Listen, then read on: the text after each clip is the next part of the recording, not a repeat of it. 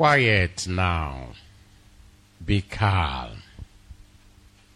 That is one of the translations of the rebuke or the order Jesus gave to the sea after having rebuked the wind. And the translation used today says, Peace, be still. If you ever find yourself in the midst of a storm, you will understand the feeling of the apostles and the gospel passage of this morning.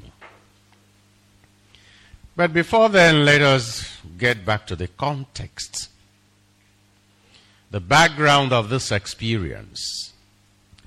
Jesus told the apostles, Come, let us go across to the other side. Jesus invited them to leave the crowd and move over to another side.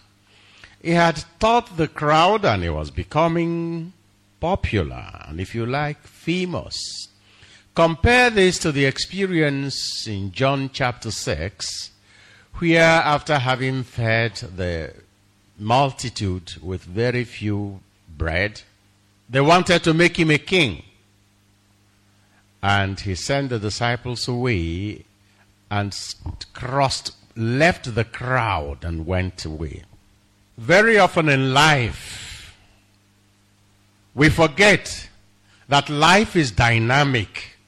Life is a constant movement, constant change, constant search for something better.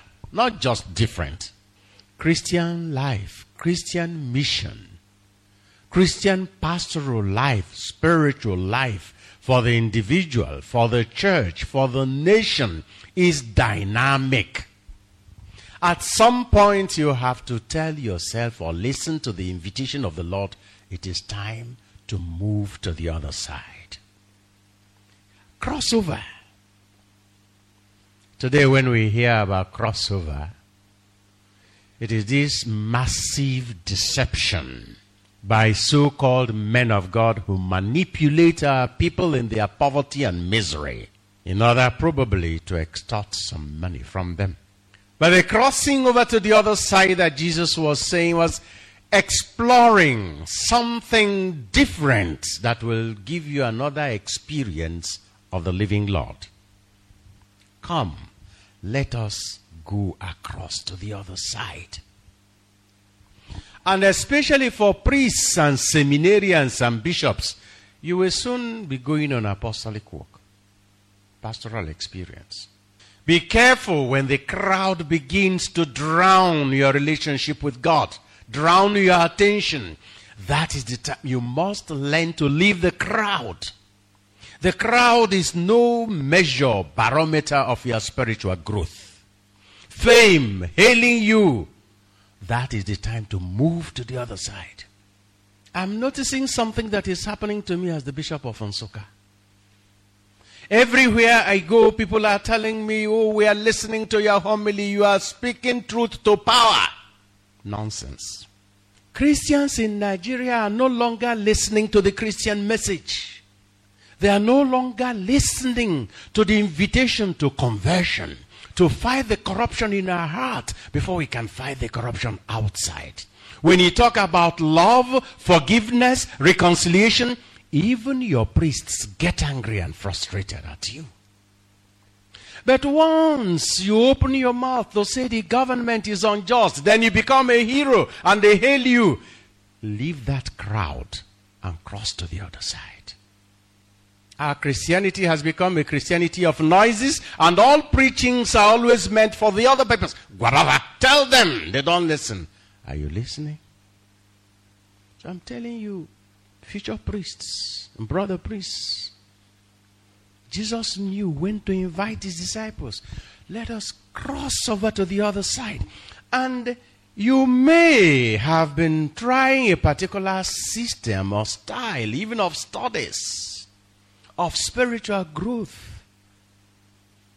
of interpersonal relationship and you have constantly been encountering problems or even maybe registering some success, have you asked yourself whether the time has not come now for you to try something better? Are you listening to the Spirit? Or are you now stuck in the mud of what is convenient because it is familiar? And they got into the boat. They took him just the way he was, no preparations. He just got into the boat, sat in the stern, and fell asleep. Those who had any doubt that Jesus was truly man should read this passage again. He fell asleep. He was tired, exhausted, somehow even also frustrated by the lack of understanding of the people, including his own close friends. And in the middle of the sea, the winds came and the storm tossed their boat up and down. If you enter an aeroplane, an aircraft, and uh, suddenly the pilot gives a sign of fasten your seatbelts and beyond that a voice comes from the cockpit warning you that we are passing through turbulence and it may last for some time but don't worry uh,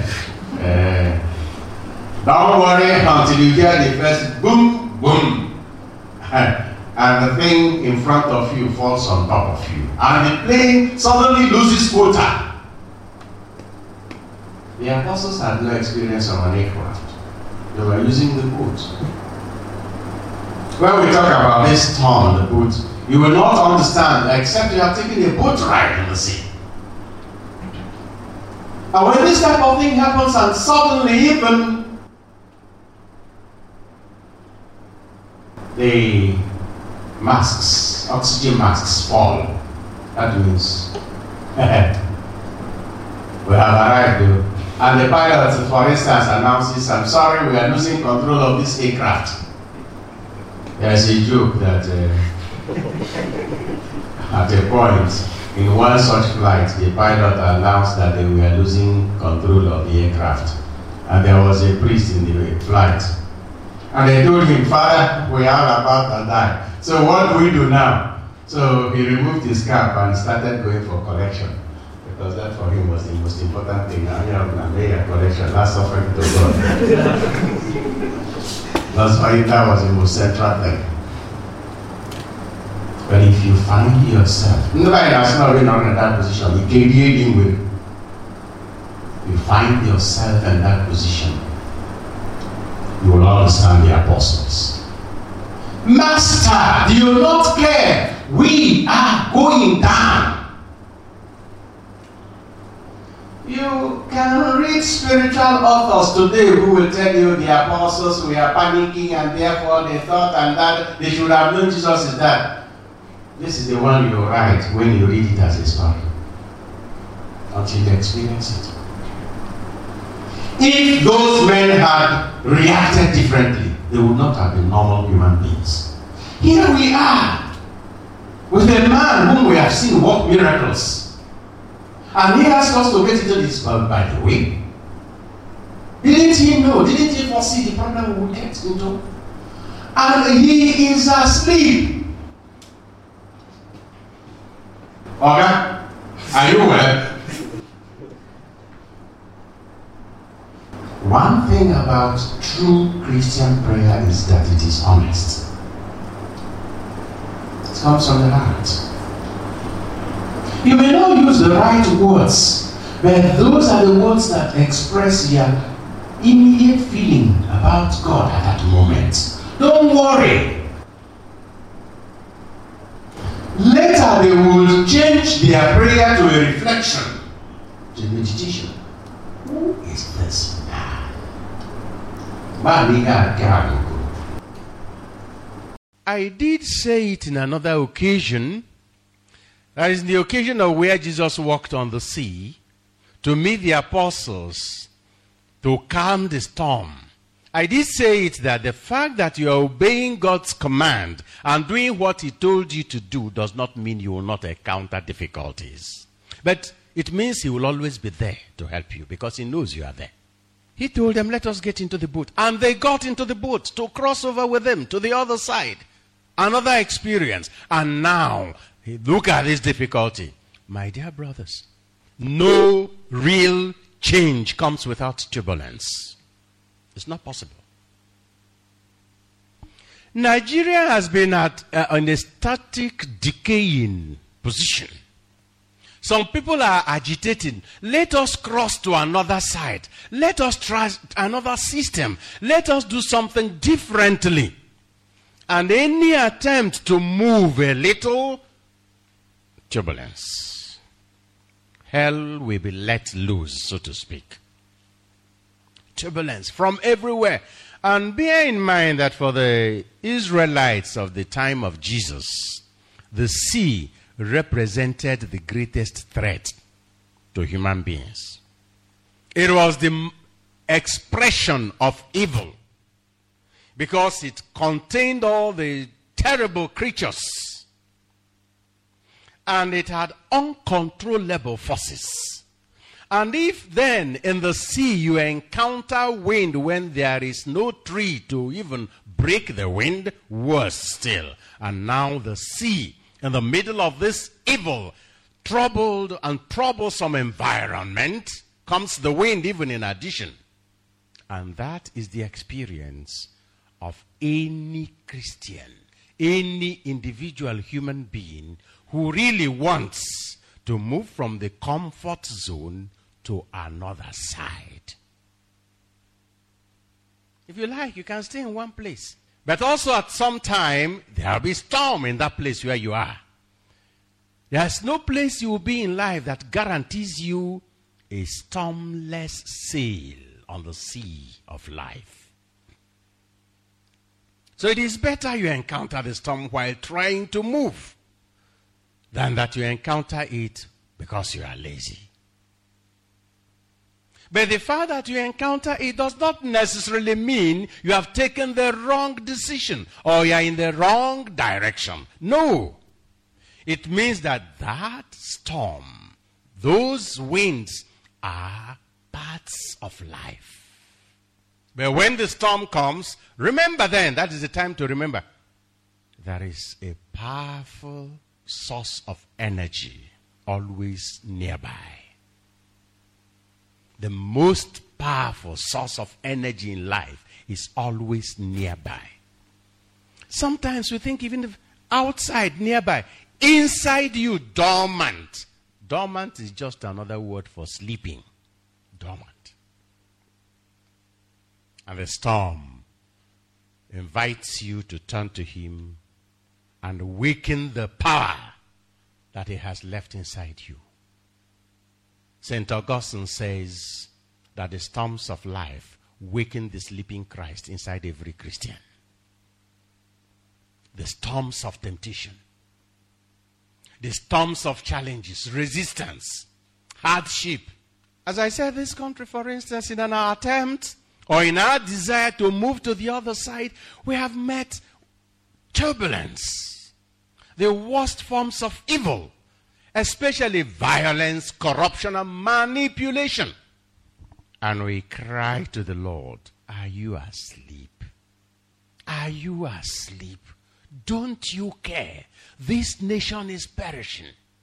This your church, even the church. If you watch my coat of arms, episcopal coat of arms, carefully, always carried in diocesan publications, you will see a boat on the sea. That boat represents the church. And the sea is not level, it is stormy. Because that is the constant experience of the church. But right now, the storm in the church is trying to sink that church from the Holy See. The Holy See is the Vatican, the Pope, and those working with him. Because sometimes they are no longer speaking with one voice, down to us, bishops. Some of us opposing the Pope, some of us opposing one another, down to priests who are no longer listening to their bishops. You heard of supporters of one priest recently who wanted to pull down the cathedral in order to defend their priest. And the young priest who suddenly wake up as Catholic priest and enter into one Pentecostal congregation and begin to say nonsense. That is the storm. And what do you do? The time of storm is not the time to jump out to. When the storm comes, that is the time to hold firm, wake up the sleeping giant. The Lord is nearby. Be conscious of His presence. And that is not the time to direction. Ah, if they had tried to steer the boat in the opposite direction because there was storm, that would have been the end of the story. Jesus would have been rescuing them from inside the water.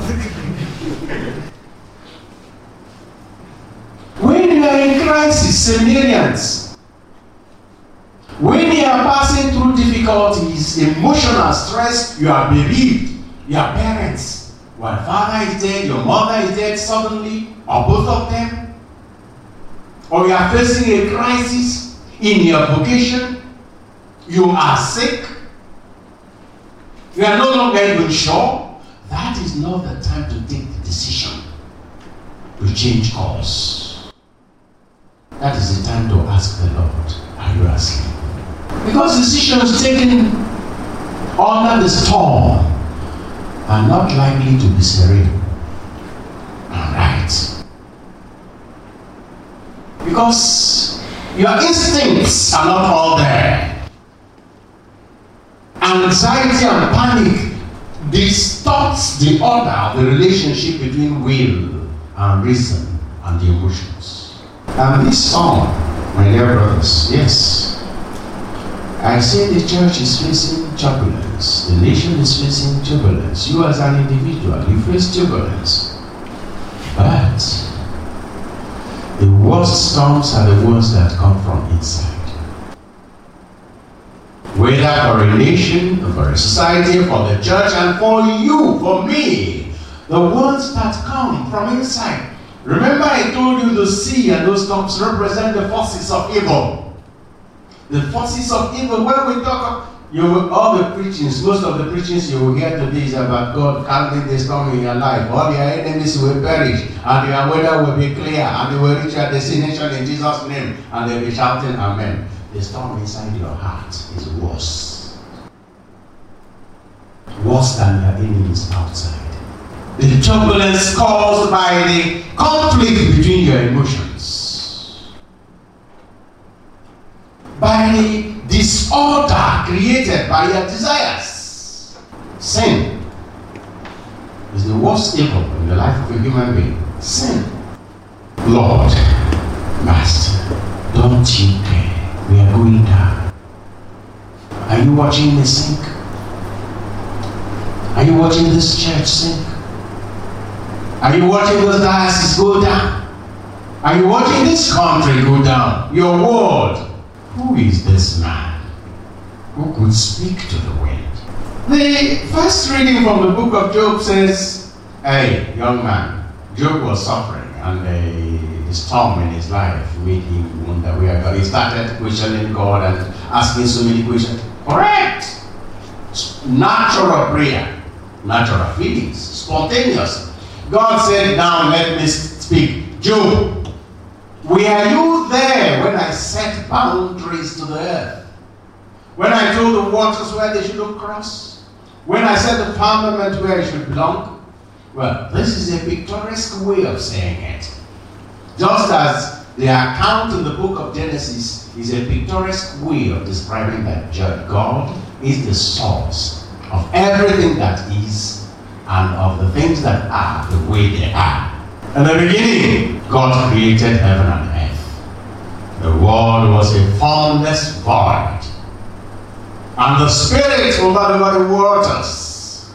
And God said, God said, And John chapter 1 tells us in the beginning was the Word, and the Word was with God, and God with the Word was God. And through Him, everything that was made came to be. Nothing exists except through that Word. God said, Who is this man? He is that Word through whom the universe came into existence. So he stands up again and says, Hey, I put you where you are. Enough. Even in his sleep, the church fathers will tell us his divinity was still active. Well, if I refer again to the prayer of the apostles, no matter how defective some people may find them, I think it is natural. When you move a little from your panic, anxiety, and fear, uh-huh, you will see how close God has always been. And unlike the apostles, you will not be saying, you will not be asking, Who is this? Rather, you will be singing with the psalmist, Oh, give thanks to the Lord, for he is good, for his mercy endures forever.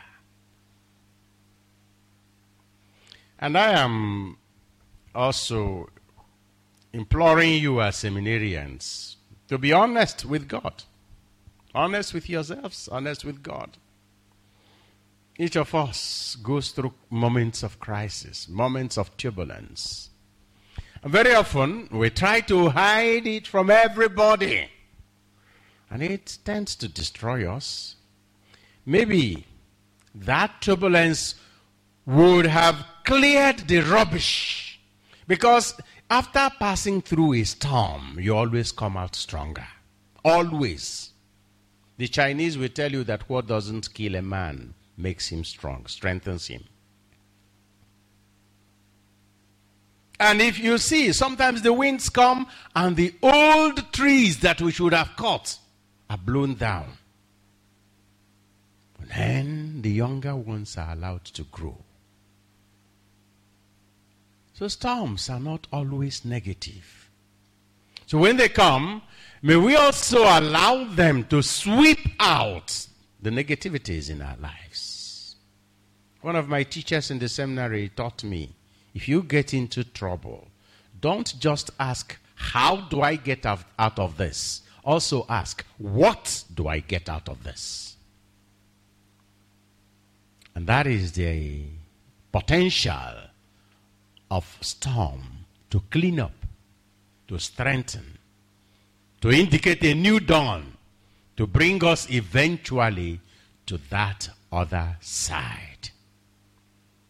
Lord, make us constantly aware of your being a partner in our journey, even when we are when we think you may be sleeping especially in troubled waters.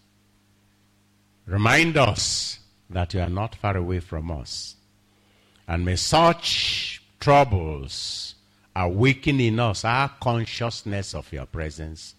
And let that consciousness become a power that then will calm the winds and calm the waters. Amen.